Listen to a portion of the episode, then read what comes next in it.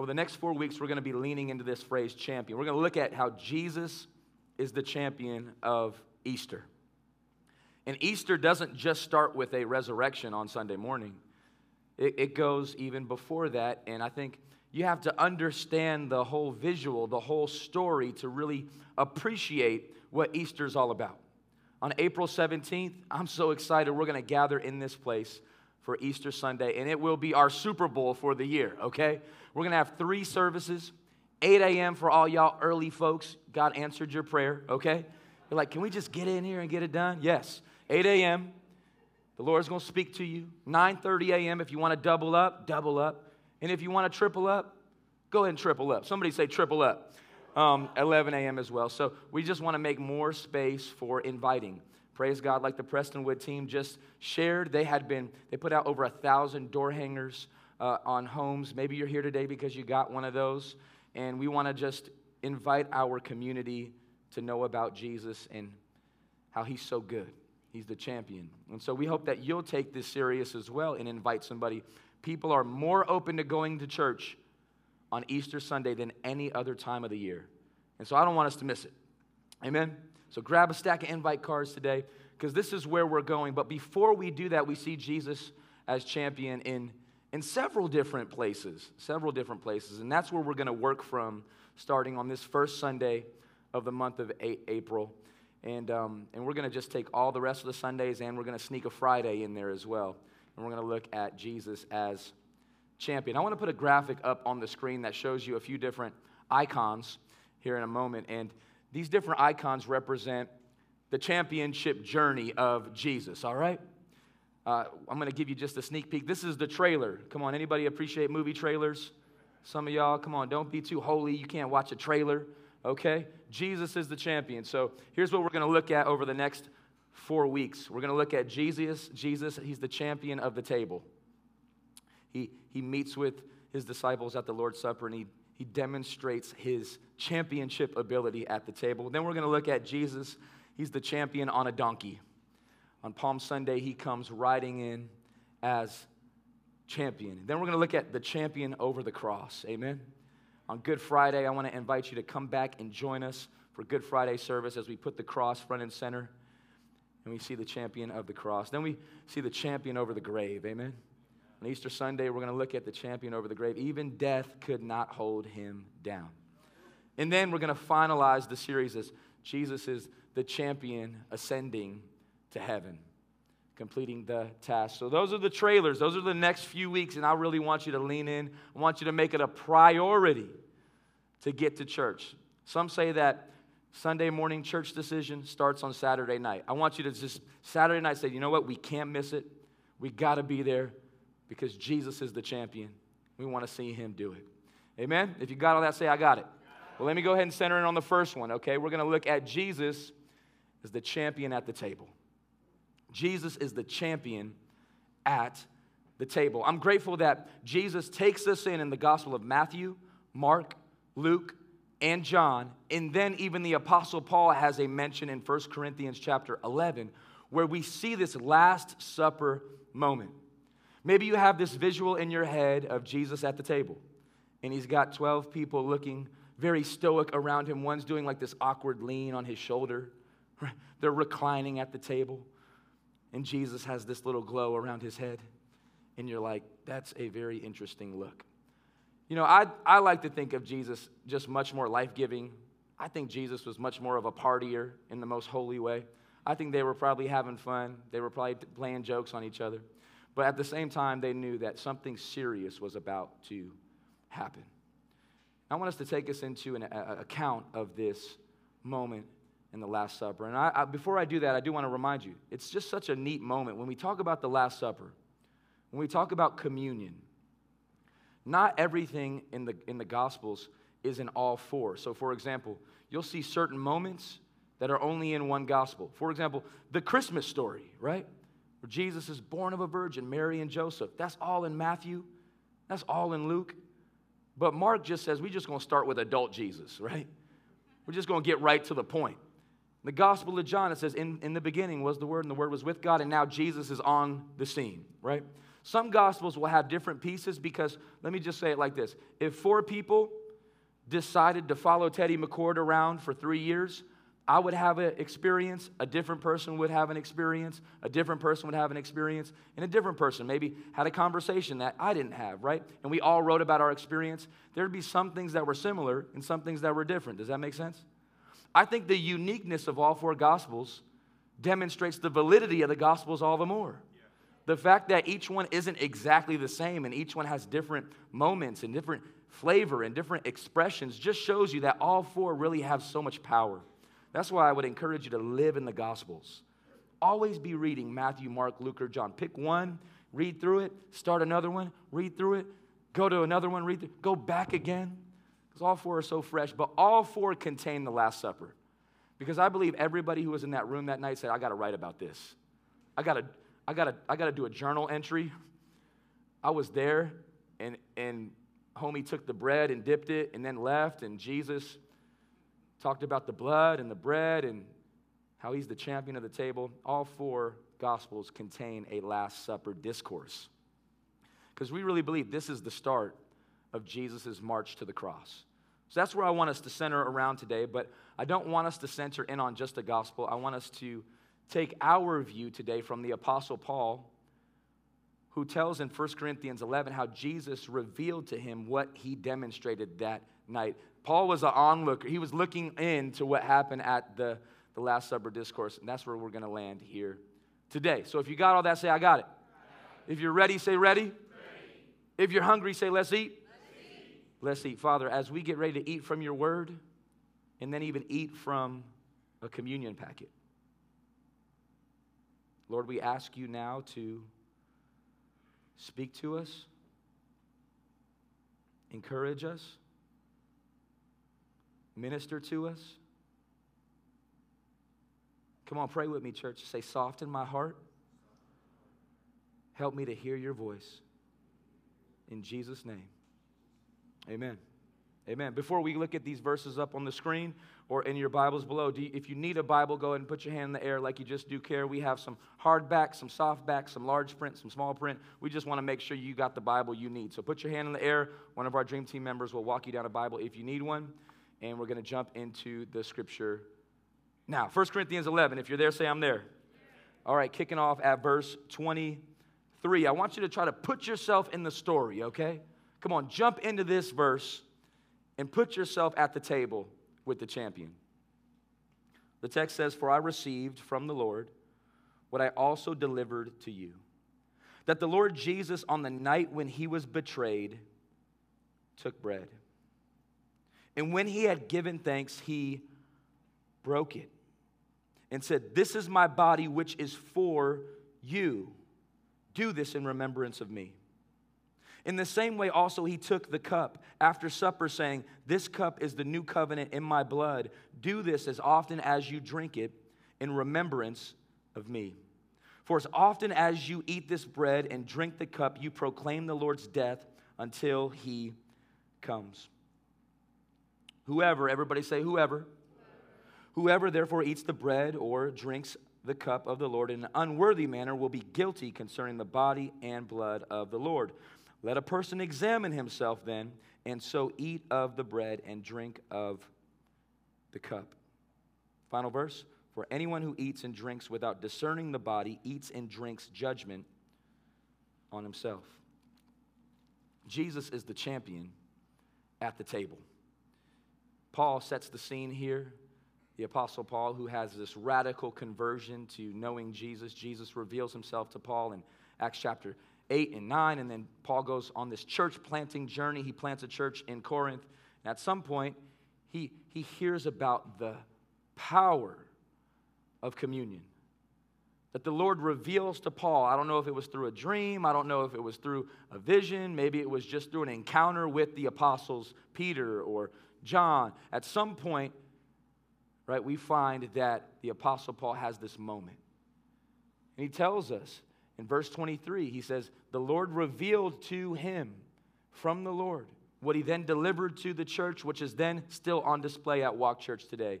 That the Lord Jesus, on the night when he was betrayed, he, he took bread. In this case, we made it very minimalistic for you, okay? And we didn't want to get on fingerprints on there, okay? We, we get it. Who touched my bread? It's in the packet. Verse 24, and when he had given thanks, he broke it and said, This is my body, which is for you. When I was reading this text, I realized there's four things that I believe Jesus Christ models for us in the Last Supper discourse. Jesus is the champion at the table. I want to bring four things to you from this biblical text. Hopefully, we'll, gra- we'll grab and gather some more information. We'll become wiser through this, but also we'll make it personal. Right? Here at Walk Church, we don't want to just hear the word and then leave the word. Come on, we want to receive the word and then walk the word. Come on, somebody say, walk the word. Walk the word. We want to take a step. I pray that this message drives us to action. Take a step.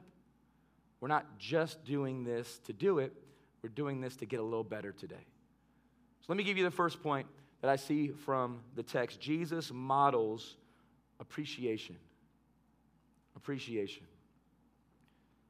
Something that I have glazed over in my time as a Christian is the appreciation Jesus demonstrates in the Lord's Supper. I tend to go so quickly to the bread. I tend to go so quickly to the cross. I, I go so quickly to the blood, but I, I caught something fresh while rereading through Paul's account of the Last Supper. And then I went and double checked. I said, well, let me read Matthew, Mark, Luke, and John.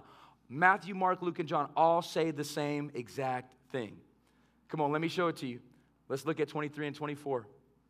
For I received from the Lord what I also deliver you that the Lord Jesus, on the night when he was betrayed, took bread, and when, say it with me, when he had given thanks.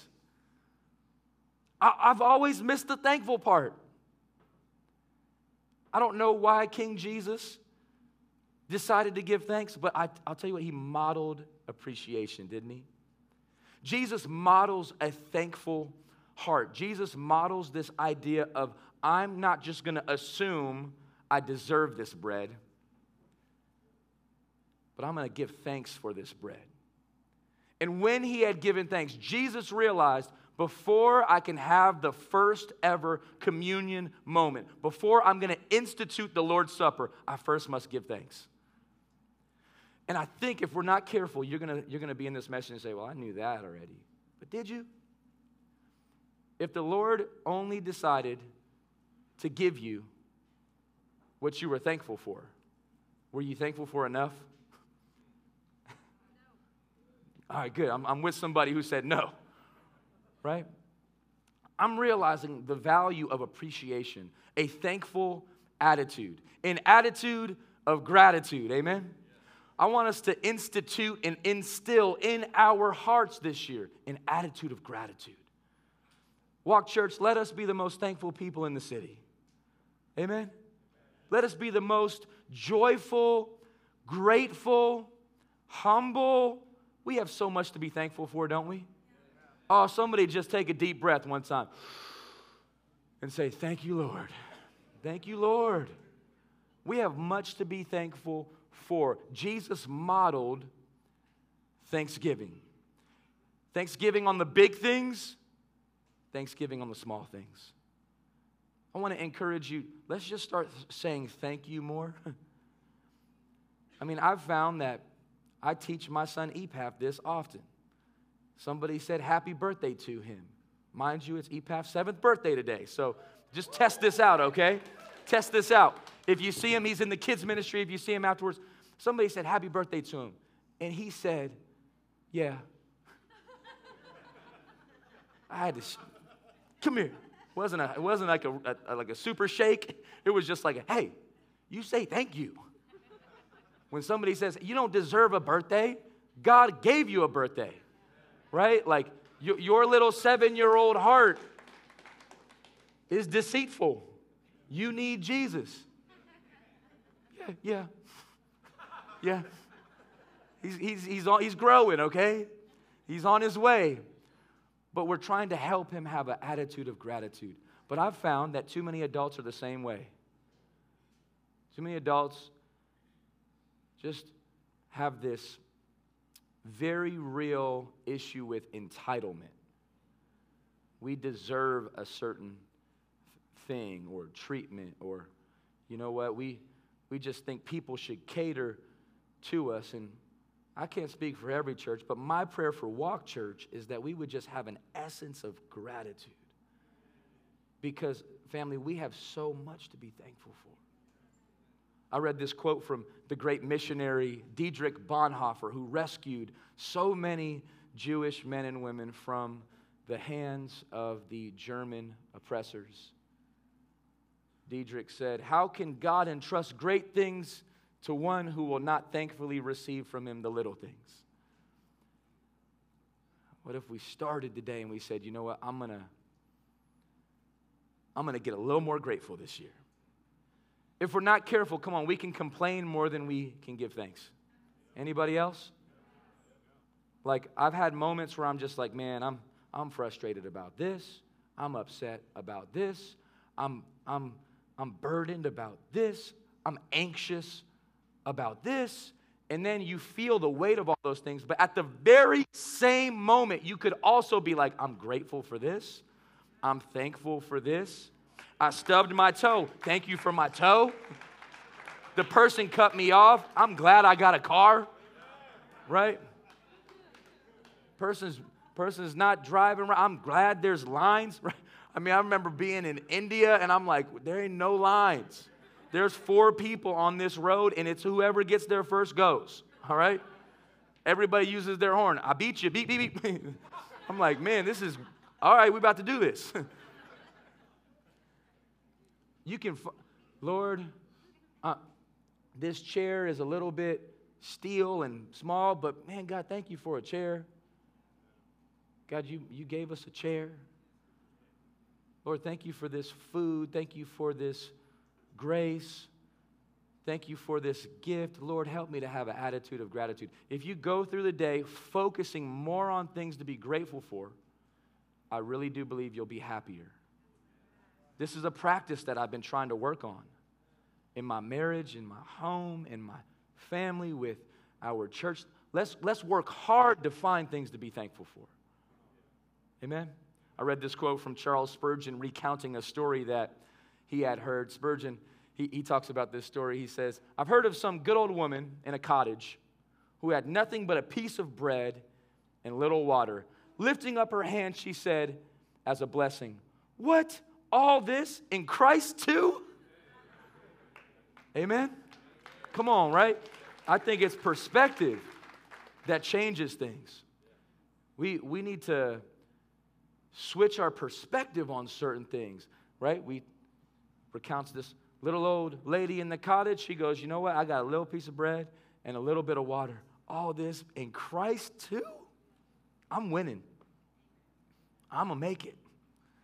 The champion at the table. I want to encourage you to really instill an attitude of gratitude. Here's, my, here's, here's why I want to center it back in. As you approach this, be careful not to grab this out of routine without ever giving thanks. Don't go so quickly to, uh, let me examine myself, I'm a sinner. No, no, start with, God, thank you for this. Brother, sister, this is a good thing. This is good news. This represents the blood and body of Jesus. Start with, God, thank you for this packet. It's kind of hard to open. I struggle with the top of it.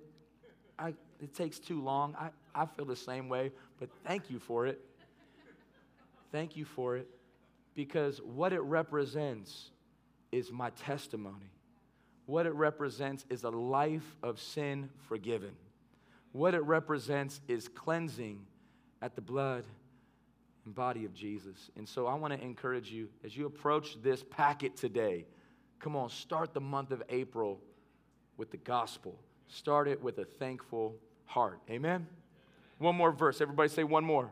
One more verse. 1 Thessalonians chapter 5. Good verses to memorize. If you're looking for a scripture to memorize in April, sometimes I'll just say, you know what? I'm going to take this month, I'm going to focus and try to memorize. I'm going to repeat this verse five times a day, and by the end of the month, I'll have it memorized.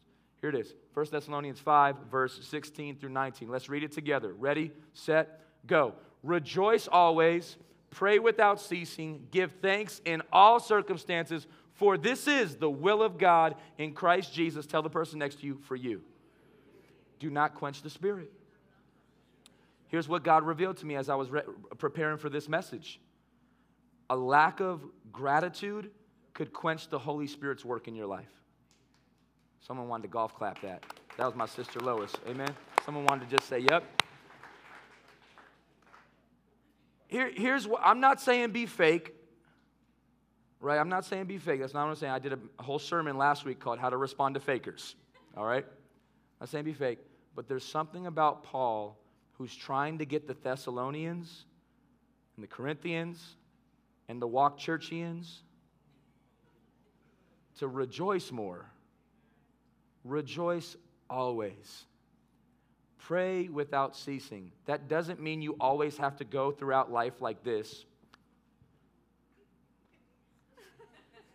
I can't, like, the posture of prayer is up to you, right? Like, we're learning that from Nehemiah. Nehemiah goes, he stands in the king's presence, and the king says, What do you want from me? And Nehemiah goes, Lord, give me the words. you know, like, pray. You have to have, I would encourage you to have a constant, continual conversation with God in your car, on the free throw line, when you're at work, when you're in a, on, the, on break, when you're struggling, before you go to sleep, when you wake up. God wants you to talk to Him. And oh, He wants to talk back to you. Continual relationship with His Word, with His people. You'll sense, man, I'm getting to know God better. Pray without ceasing and then give thanks. And everybody say the A word, all. Some of y'all minds went to a different place. The A word is all. Circumstances. Give thanks in all circumstances. So hope, hopefully that, that that's kind of plain, amen. I don't need to give any more commentary on what that means. In, in every circumstance you find yourself in this month, find a way to give thanks. You're going to find yourself in a situation, a circumstance that's not great. You don't love it. It's a struggle. It could happen to be in your marriage. It could happen to be with your kids. It could happen to be with your singleness. Find a way to thank God for your singleness. Find a way to thank God for your story. Find a way to thank God for your brokenness. Lord, repair me. God, I'm in a circumstance that doesn't make sense, but I'm going to thank you for it anyway because I know on the other side of this, you're going to be for me. I can't see chapter 8. I'm still in chapter 3 but it's going to work out for my good. Romans 8:28 promises me that. Amen. This is the will of God in Christ for you. The will of God for you is to be grateful. Jesus models this. Do not, everybody say, do not. Do not quench the spirit. Amen. So we're working on it. Amen. We're working on it. We can hold each other accountable Next time you're with somebody, now, now make sure the moment's right. You got to discern the moment. But someone starts complaining, someone starts telling you how. Come on, anybody ever just get around people and they just start sharing all their problems? Problems, problems. I got problems. Hey, how's it going? Problems. Just went right into problems. It happens. I get it. At some point in the conversation, try to turn it to gratitude. Remember what Jesus did. Listen, let me come on, let me pull up the verse. Now watch this. Let me show it to you one more time. For I received from the Lord what I also delivered to you that the Lord Jesus, on the night when he was betrayed, on the night when he was betrayed, he gave thanks. On the night where he knew, in just a moment, the disciple who I've entrusted the money bag to who I've let into my life for the last three years, in just a moment, he's going to be deceived by Satan. He's going to betray me. And then my closest disciple is going to deny me. And then the rest of them are just going to scatter off because they didn't have the fear of the Lord over the fear of man. And Jesus goes, I'm thankful.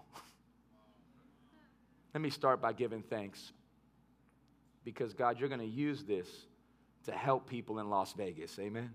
To help people in Dallas, to help people watching online right now. When he had given thanks, do not rush by the thankful spirit of Jesus on display. Amen. Amen. Come on, let's keep on working through this scripture. So when he had given thanks, he, he broke it and said, This is my body, which is for you. Do this in remembrance of me. The second point that I want to focus on just for a moment is what's called commemoration. Commemoration. So we talked about appreciation, right? God, give us a thankful heart. The second point is commemoration, a commem- commemorative heart, okay? Did you just learn a new word? Anybody? I'm learning words myself up here. Listen, let me give you the definition of commemoration. Commemoration, Oxford Dictionary says remembrance, typically expressed in a ceremony.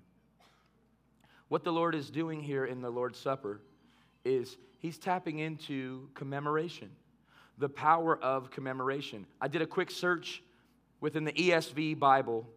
The word remember is used 161 times.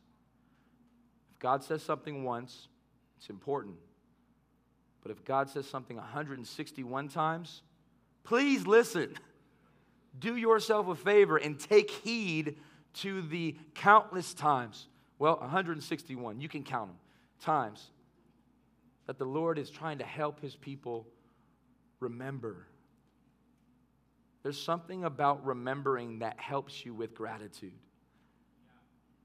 Commemoration, Jesus instills a practice to help us remember the cross.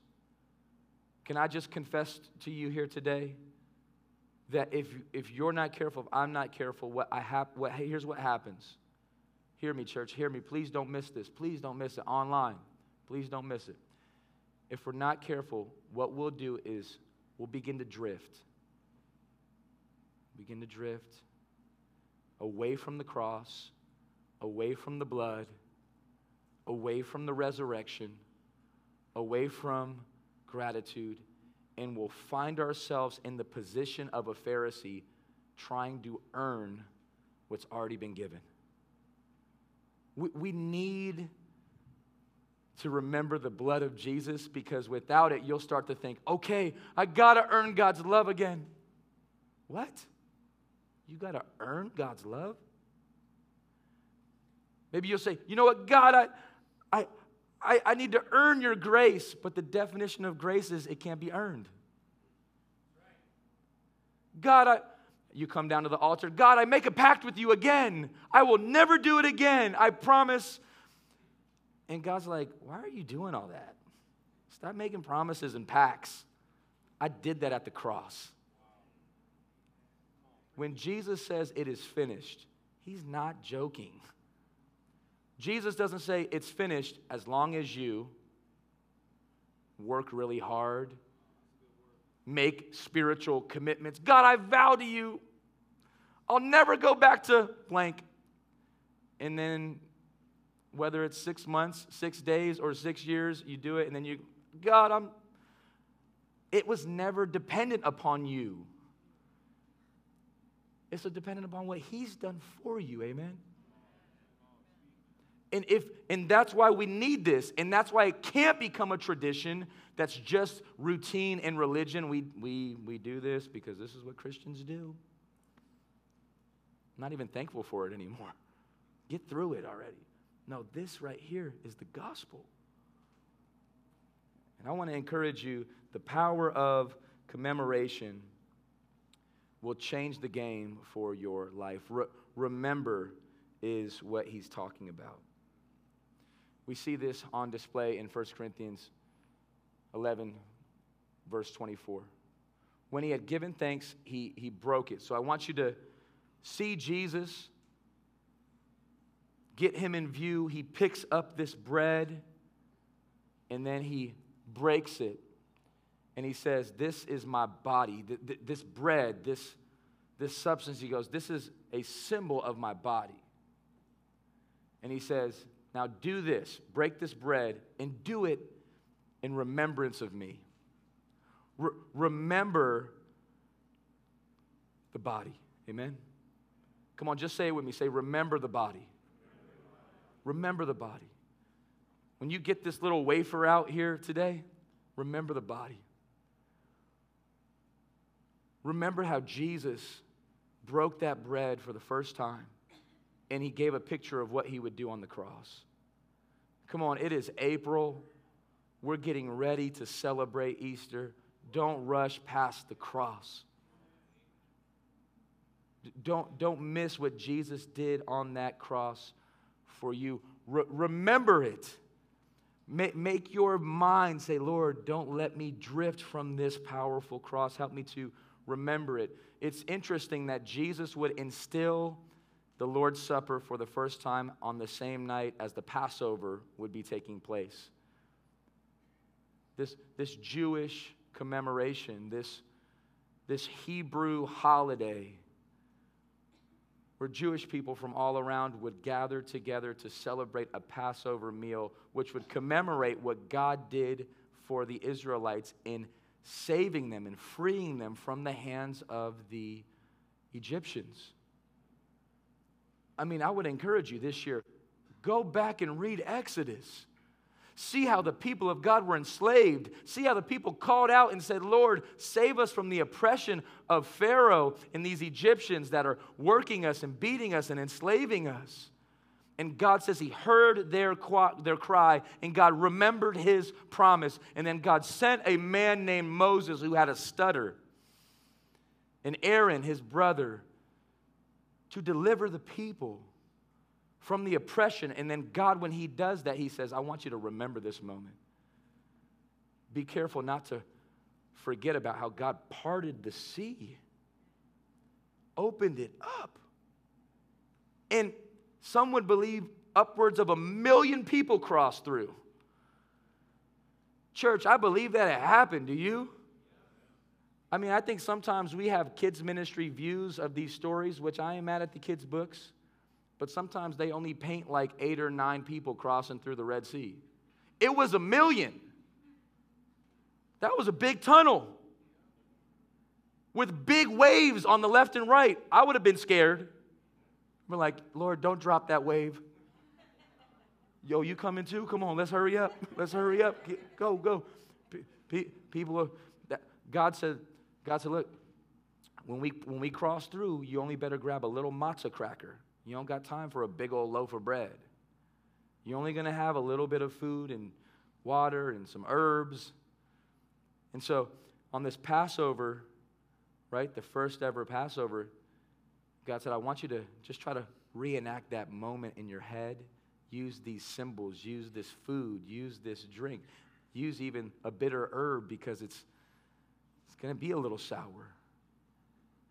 And use some some lamb. To remember the spotless lamb. Remember the Passover. Commemoration, amen. Now, Jesus, on the same night where Passover is taking place, Jesus doesn't overstep the Passover. In fact, he's celebrating the Passover, but he takes it a step further. He says the Passover is not complete without the Messiah to be the even greater lamb, where God the Father would pass over the sins of us for those who were covered by the blood of the Lamb, namely Jesus Christ. Amen? Th- this was the new covenant. I, I want to invite you right now, I want to invite you to join us for a Seder meal where we celebrate the Passover and what the Lord has done in Jesus Christ with us. In just a couple weeks, we're going to we're going to gather at the original Sunrise Cafe. Come on, Andrew and Angie. We're going to celebrate the Passover. We're going to celebrate a Seder meal. We're going to celebrate what the Lord has done for us in Christ. We're going to celebrate the gospel. And Andrew's going to lead us in a, a Seder meal where we're going to actually live this out. And I want to encourage you to, to join us. It's going to be on Tuesday night leading up to Easter. And so you can find all that information at walkchurch.com slash events and go ahead and sign up because it's going to be a sweet time of remembrance, of commemoration. Let me give you the third point. Let's keep on working through. Third point. He says not only appreciation, not only commemoration, but also clarification. I just spoke a little bit about this, but I want to drill down a little bit deeper before we close up. Clarification. Clarification is key because what Jesus is doing here wouldn't necessarily make sense right off the top for the disciples, right? We have hindsight 2020 vision. We look backwards, but the disciples in the moment were like, wait, what? This is your body? This is bread. This is your blood. This is a drink. This is wine. Why, what do you mean? Right? They were trying to figure out what this meant. Honestly, they were probably tired. They might have just missed the whole thing. But Jesus is clarifying what these elements actually mean. Let me look at the scripture with you one more time. In the same way, he also took the cup after supper, saying, This cup is the new covenant in my blood. Clarification Jesus is saying, I'm instituting a new covenant. Everybody say, new covenant.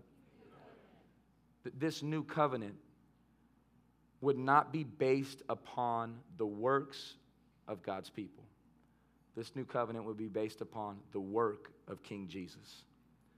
Right? The old covenant, the old covenant was a temple erected by human hands.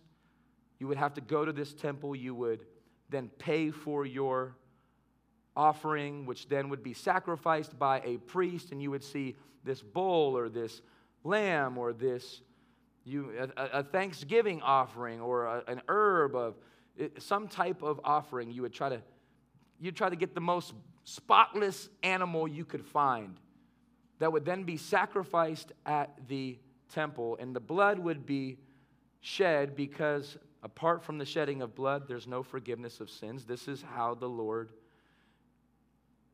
built his covenant of old. And so today, I'm just going to say today, one of the things I'm thankful for, just one, one of the things I'm thankful for is that I don't have to buy an expensive plane ticket to go to Jerusalem, make this long pilgrimage to the temple, spend money, buy a animal, have the animal be then sacrificed, all so I can be forgiven in the eyes of God. Anybody else thankful that that's true? Amen. That I don't have to do the hard work because the hard work has already been done. Jesus says, Praise God. This disciples, y'all don't realize this yet, but this new covenant is so much better. There's a reason why John the Baptist, come on, the first ever Baptist, John, John the Baptist, says in John chapter 1, when he sees Jesus, do you guys know what John says when he sees Jesus? Come on, let me show it to you. The next day he saw Jesus coming toward him and he said, Behold, everybody say, Behold. In other words, John was like, Hold up, hold up, hold up, hold up, hold up. The Lamb of God who takes away the sin of the world. What a prophetic, profound statement. John was like, That right there, that guy right there, that's the Lamb of God.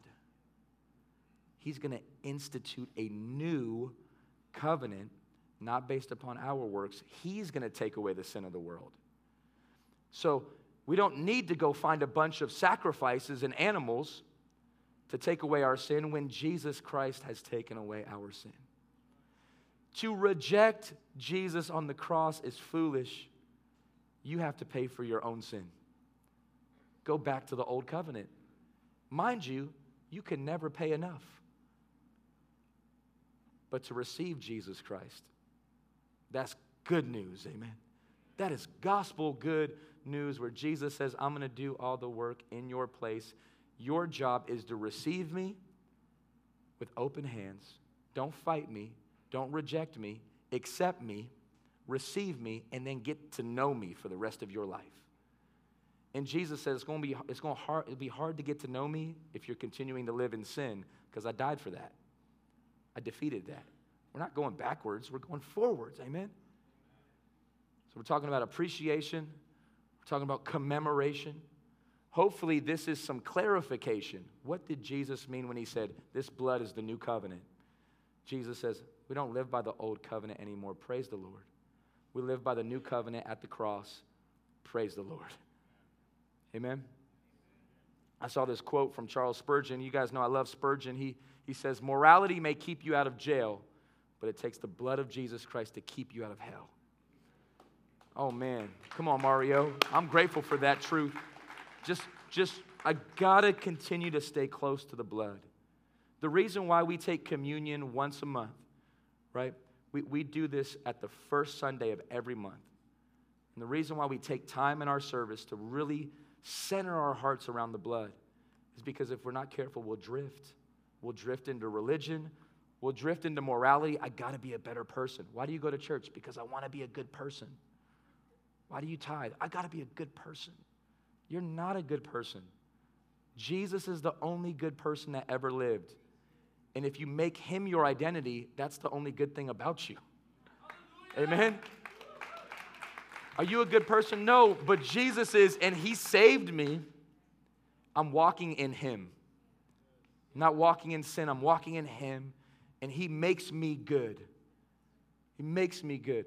I don't want to drift toward morality. I can never be moral enough. I, I want to have good morals. Bad company corrupts good morals. But Jesus will produce his morals through you. The Holy Spirit will start to make you holy. The Holy Spirit comes into your life. He says, All right, th- these, these are the issues I have with you. And that's called conviction. And you drift into sin, and the Holy Spirit's like, I don't like it here. The Holy Spirit's like, I don't think you should be hanging out with that person like that. Or the Holy Spirit starts to say, you know what? We can't keep looking at the same things we look at. Hey, you can't keep looking. The Holy Spirit makes us more holy, and you respond to the holiness of God, but not to earn your salvation. That's already in the new covenant. The difference is sanctification, it's making us more like Christ. Amen? The Lord is sanctifying us, making us more like Christ. Last point. Everybody say last point. Last point, last point, last point. Um, and worship team, you guys can come help me close. Come on, when the worship team, get me off this stage because we've heard some word and now we need to respond. The final point is examination. I- examination.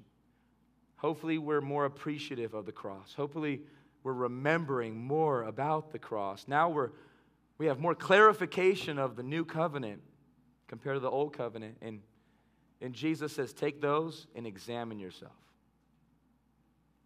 Give yourself a pop quiz with the communion packet. Examination. Let's look at the, the scripture. Let a person examine himself then, and so eat of the bread and drink of the cup. So he says, don't eat and drink without first examining your life. For anyone who eats and drinks without discerning the body eats and drinks judgment on himself. That is a loaded verse. Amen. Jesus wants us to be discerning as we approach this because what it represents separates history. It's a big deal. To not approach this loosely is wise. He says, examine. Do you guys know what examine means? I didn't think so. Let's go ahead and put it up on the screen. no one, no one said anything, so you could have said something. It's a verb. Examine means to inspect someone or something. In this case, you are the one being inspected. In detail to determine their nature or condition. Investigate thoroughly. Oh, brother, sister, this communion packet exists so that you could investigate your life thoroughly. This right here, you, you can't walk past this too quick. I would even say, don't take this too quick. Come on, this is not a little packet of Skittles you pop open and eat really quick. This here is like a magnifying glass. Begin to examine your heart thoroughly. Examine your nature. Examine how's your condition today? Are you living in sin or are you living for Him? And today, maybe this was a great moment to live out what Manu preached on Friday night repent and believe. They go hand in hand. The word repent means to turn from. Maybe today you need to make a decision in your heart I'm going to turn from this and I'm going to turn to Him. That's what it means to examine. Investigate thoroughly, inspect your heart today, and say, God, whatever's off, you've already died for it. I'm going to let you pay for it. Come on, you ever been with somebody? I, was at, out to lunch, somebody, and they was like, no, let me pay, let me pay. I wonder if sometimes Jesus is like, let me pay for it. I've already paid for it. Through his goodness and through his mercy, through the power of the blood, Jesus has atoned for our sins. Examine yourself. Let whatever you need to go, let it go. Come up to the cross or come up to the uh, altar if you want. Grab somebody, pray with them. Be free as we respond now to the champion at the table. Amen. Champions at the table. He's calling us to respond. Let's pray. Lord, we thank you for this day. And maybe there's somebody online right now or in the room right now who's ready to get saved. I call you to get saved today. I call you to take a step today, online, in person. You're in this room, you know you don't know Jesus, but today you heard the gospel, you heard the new covenant. You're no longer going to try in your own strength, you're going to surrender to Him. Right now, with all heads bowed and all eyes closed, I invite you to pray this prayer with me. Just say, Jesus, I believe. I believe you died for all my sins. I believe you rose from the grave. And in my heart right now, I receive you. Lord, save me, change me, heal me, free me, cleanse me by your blood. Thank you, Lord. It's in your name I pray. Amen.